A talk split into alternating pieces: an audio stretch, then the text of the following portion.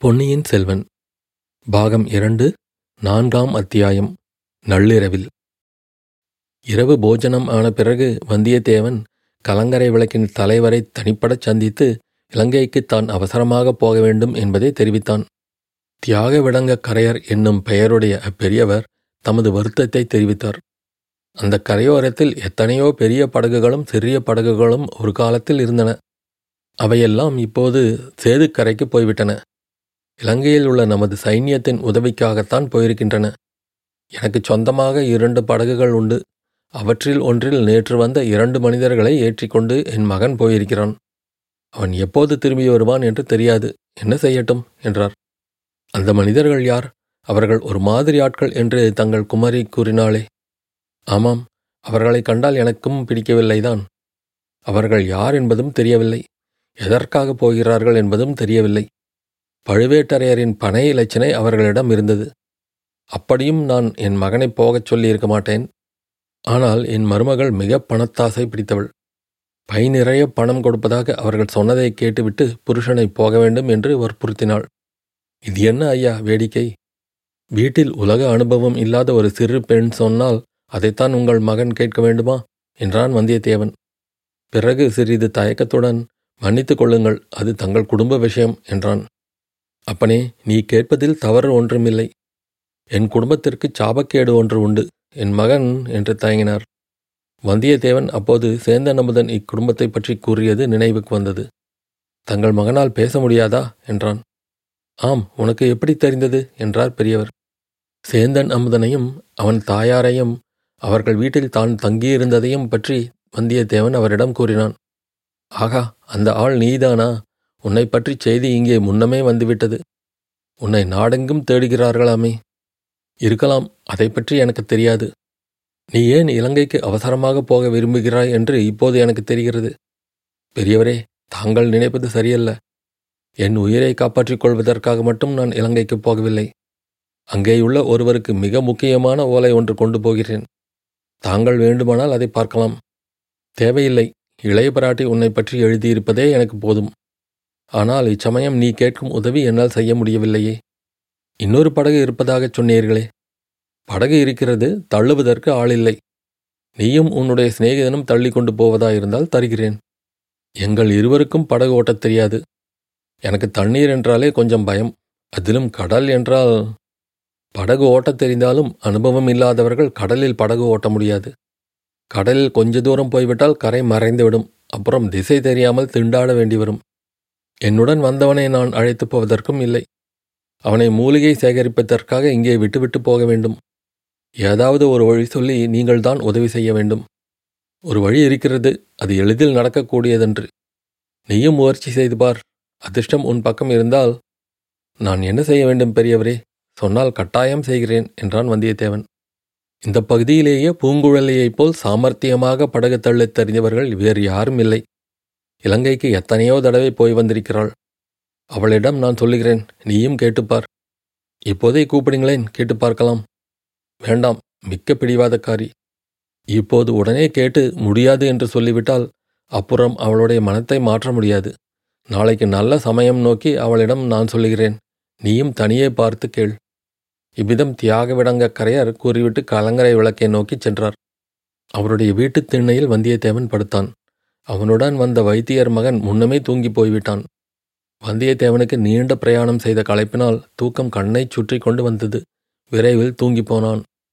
திடீரென்று தூக்கம் கலைந்தது. கதவு திறக்கும் ஓசை கேட்டது. களைத்து மூடியிருந்த கண்ணிமைகளை கஷ்டப்பட்டு வந்தியத்தேவன் திறந்து பார்த்தான். ஓர் உருவம் வீட்டிற்குள்ளே இருந்து வெளியேறிச் சென்றது. மேலும் கவனமாக பார்த்தான். அது ஒரு பெண்ணின் உருவம் என்று கண்டான். கலங்கரை விளக்கின் வெளிச்சம் அந்த உருவத்தின் மேல் விழுந்தது. ஆ அவள் பூங்குழலிதான் சந்தேகமே இல்லை. அவள் என்னமோ நம்மிடம் சொன்னாளே நடுநிசையில் என்னை தொடர்ந்து வா என் காதலர்களை பார்க்கலாம் என்றாள். அது ஏதோ விளையாட்டு பேச்சு என்றல்லவா அப்போது நினைத்தோம்? இப்போது இவள் உண்மையிலேயே நள்ளிரவில் எழுந்து போகிறாளே. எங்கே போகிறாள்? காதலனையோ காதலர்களையோ பார்க்கப் போவதாயிருந்தால் அப்படி நம்மிடம் சொல்லுவாளா? பின்தொடர்ந்து வந்தால் காட்டுகிறேன் என்பாளா? இதில் ஏதோ மர்மமான பொருள் இருக்க வேண்டும். அல்லது ஒருவேளை எப்படி இருந்தாலும் பின்தொடர்ந்து போய் ஏன் பார்க்கக்கூடாது நாளைக்கு இவளிடம் நயமாக பேசி இலங்கைக்கு படகு தள்ளி கொண்டு வர சம்மதிக்க பண்ண வேண்டும். அதற்கு இப்போது இவளை தொடர்ந்து போவது உதவியாயிருக்கலாம். ஏதாவது இவளுக்கு அபாயம் வரக்கூடும். அதிலிருந்து இவளை காப்பாற்றினால் நாளைக்கு நாம் கேட்பதற்கு இணங்கக்கூடும் அல்லவா வந்தியத்தேவன் சத்தம் செய்யாமல் எழுந்தான். பூங்குழலி போகும் வழியை பிடித்து கொண்டே போனான். சாயங்காலம் சேற்று பள்ளத்தில் விழுந்தபோது அடைந்த அனுபவம் அவனுக்கு நன்றாய் ஞாபகம் இருந்தது. அம்மாதிரி மறுபடியும் நேர்வதை அவன் விரும்பவில்லை. ஆகையால் பூங்குழலியை அவன் பார்வையிலிருந்து தவற விட்டுவிடக்கூடாது கலங்கரை விளக்கிலிருந்து கொஞ்ச தூரம் வரை வெட்ட வழியாக இருந்தது. ஆகையால் பூங்குழலியின் உருவமும் தெரிந்து கொண்டிருந்தது. அவள் போன வழியிலே போவதில் கஷ்டம் ஒன்றும் இல்லை. அவள் அருகில் போய் பிடித்து விட வேண்டும் என்று எண்ணி விரைவாக நடந்தான். ஆனால் அது சாத்தியப்படவில்லை. இவன் வேகமாய் நடக்க நடக்க அவளுடைய நடைவேகமும் அதிகரித்து கொண்டே இருந்தது. இவன் பின்தொடர்ந்து வருவதை அவள் கவனித்ததாகவே தெரியவில்லை. திறந்த வெளியை கடந்ததும் காடு அடர்ந்த மேட்டுப்பாங்கான பூமி வந்தது. நேரே அதன் பேரில் ஏறாமல் பூங்குழலி அந்த மேட்டைச் சுற்றி கொண்டே போனாள். மேடும் காடும் முடிந்த முனை வந்தது. அந்த முனையை வளைத்து கொண்டு சென்றாள். வந்தியத்தேவனும் விரைந்து சென்று அந்த முனை திரும்பியதும் சற்று தூரத்தில் அவள் போய்க் கொண்டிருப்பதை பார்த்தான். நல்ல வேளை என்று தைரியம் கொண்டான். ஆனால் அடுத்த கணத்தில் திடீரென்று அவளை காணவில்லை. எப்படி திடீரென்று மறைந்திருப்பாள்? இது என்ன மாயமா மந்திரமா? அங்கே ஏதாவது பள்ளம் இருந்திருக்குமோ? ஓட்டமும் நடையுமாகப் போய் சுமாராக பூங்குழலி எங்கே நின்று மறைந்தாள் என்று தோன்றியதோ அந்த இடத்துக்கு வந்தான். அங்கே நின்று நாலா பக்கமும் பார்த்தான். மூன்று பக்கங்களில் அவள் போயிருக்க முடியாது. போயிருந்தால் தன் கண்ணிலிருந்து மறைந்திருக்க முடியாது. அவ்விடத்தில் காலை ஜாக்கிரதாக ஊன்றி வைத்து பார்த்து சேறு கிடையாது என்பதையும் நிச்சயப்படுத்தி கொண்டான். ஆகையால் மேட்டின் மேல் ஏறி காட்டுக்குள் தான் போயிருக்க வேண்டும். இன்னும் கொஞ்சம் உற்று பார்த்ததில் குத்துச்செடிகள் அடர்ந்த அந்த மேட்டில் ஏறுவதற்கு ஒற்றையடி பாதை ஒன்று இருப்பது தெரிய வந்தது வந்தியத்தேவன் அதில் ஏறினான். ஏறும்போது திக் திக் என்று அடித்துக்கொண்டது அங்கே கலங்கரை விளக்கின் மங்கிய வெளிச்சமும் வரவில்லை. மாலை பிறை முன்னமேயே கடலில் மூழ்கி மறைந்துவிட்டது. மினுமினுத்த நட்சத்திரங்களின் வெளிச்சத்திலே வழியையும் கொஞ்ச தூரத்துக்கு பால் காணவில்லை. குத்துச்செடிகளும் குட்டை மரங்களும் பயங்கர வடிவங்களை பெற்றன.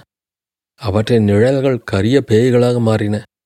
செடிகளின் இலைகள் ஆடியபோது நிழல்களும் அசைந்தன. ஒவ்வொரு அசைவும் வந்தியத்தேவனுடைய நெஞ்சை அசைத்தது. அந்த கரிய இருளிலும் நிழலிலும் எங்கே என்ன அபாயம் காத்திருக்கிறது என்று யார் கண்டது? விஷஜந்துக்கள் கொடிய விலங்குகள் பதுங்கி இருந்து பாயலாம். அபாயம் மேலிருந்து வரலாம். பக்கங்களிலிருந்தும் வரலாம். பின்னாலிருந்தும் வரலாம். அடடா! இது என்ன? இங்கே வந்து அகப்பட்டு கொண்டோம். கையில் வேலை கூட எடுத்து வரவில்லையே. அது என்ன சலசலப்புச் சத்தம்? அந்த மரத்தின் மேல் தெரியும் அந்த கரிய உருவம் என்ன? அந்த புதரின் இருளில் இரண்டு சிறிய ஒளிப்பொட்டுகள் மின்னுகின்றனவே. அவை என்னவா இருக்கும் வந்தியத்தேவனுடைய கால்கள் அவனை அறியாமல் நடுங்கின. சரி சரி இங்கே என்ன நமக்கு வேலை? எதற்காக இங்கு வந்தோம்? என்ன அறிவீனம்? உடனே இறங்கி போய்விட வேண்டியதுதான். இறங்கலாம் என்று எண்ணி திரும்ப எத்தனித்த தருணத்தில் ஒரு குரல் கேட்டது. நெஞ்சை பிளக்கும் குரல் பெண்ணின் குரல் ஒரு விம்மல் சத்தம் பிறகு இந்த பாடல்.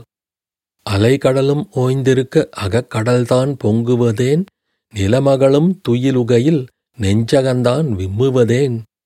வந்தியத்தேவன் அம்மேட்டிலிருந்து கீழே இறங்கிச் செல்லும் யோசனையை விட்டுவிட்டான். குரல் வந்த இடம் நோக்கி மேலே ஏறினான். விரைவில் மேட்டின் உச்சி தெரிந்தது. அங்கே அவள் நின்று கொண்டிருந்தாள். பூங்குழலிதான் பாடியது. அவள்தான். வானத்தில் சுடர்விட்ட நட்சத்திரங்களை பார்த்து கொண்டு பாடினாள். அந்த விண்மீன்களையே அவளுடைய பாட்டை கேட்கும் ரகசிய மகாசபையாக நினைத்து கொண்டு பாடினாள் போலும் நட்சத்திரங்களில் ஒன்று தூமக்கேது. அதிலிருந்து கிளம்பிய கதிரின் கற்றை நீண்ட தூரம் விசிறி போல் பிரிந்து படர்ந்திருந்தது. மேட்டின் உச்சியில் அப்பெண்ணின் நிழல் வடிவமும் அவளுடைய குரலும் கீதமும் வானத்தில் தூமக்கேதுவும் சேர்ந்து வந்தியத்தேவனை தன் வயம் இழக்கச் செய்தன. அவனுடைய கால்கள் அவனை உச்சி மேட்டில் கொண்டு போய் சேர்த்தன. பூங்குழலிக்கு எதிரில் நேருக்கு நேராக அவன் நின்றான். அவளுக்கு பின்னால் வெகு தொலைவு என்று காணப்பட்ட இடத்தில் கலங்கரை விளக்கின் சிவந்த ஒளி தோன்றியது. அதையொட்டி விரிந்த கடல் பறந்து கிடந்தது. கடலுக்கு எல்லையிட்டு வரையறுத்தது போல் வெள்ளிய அலைக்கோடு நீண்டு வளைந்து சென்றது. வந்துவிட்டாயா? திண்ணையில் கும்பகர்ணனைப் போல் தூங்கினாயே? என்று பார்த்தேன். வீட்டுக் கதவு திறந்த சத்தம் கேட்டு விழித்து கொண்டேன். நீ விடுவிடு என்று நடந்து வந்துவிட்டாய். திரும்பியே பார்க்கவில்லை. அம்மம்மா உன்னைத் தொடர்ந்து ஓடி வருவது எவ்வளவு கஷ்டமாய் போய்விட்டது. எதற்காக தொடர்ந்து வந்தாய்? நல்ல கேள்வி. நீதானே வரச் சொன்னாய். மறந்து விட்டாயா? எதற்காக வரச் சொன்னேன்? உனக்கு நினைவிருக்கிறதா நினைவு இல்லாமல் என்ன? உன் காதலர்களை காட்டுவதாக சொன்னாய். எங்கே உன் காதலர்கள்? காட்டு பார்க்கலாம். அதோ உனக்கு பின்னால் திரும்பிப் பார் என்றாள் பூங்குழலி. கதை அடுத்த அத்தியாயத்தில் தொடரும்.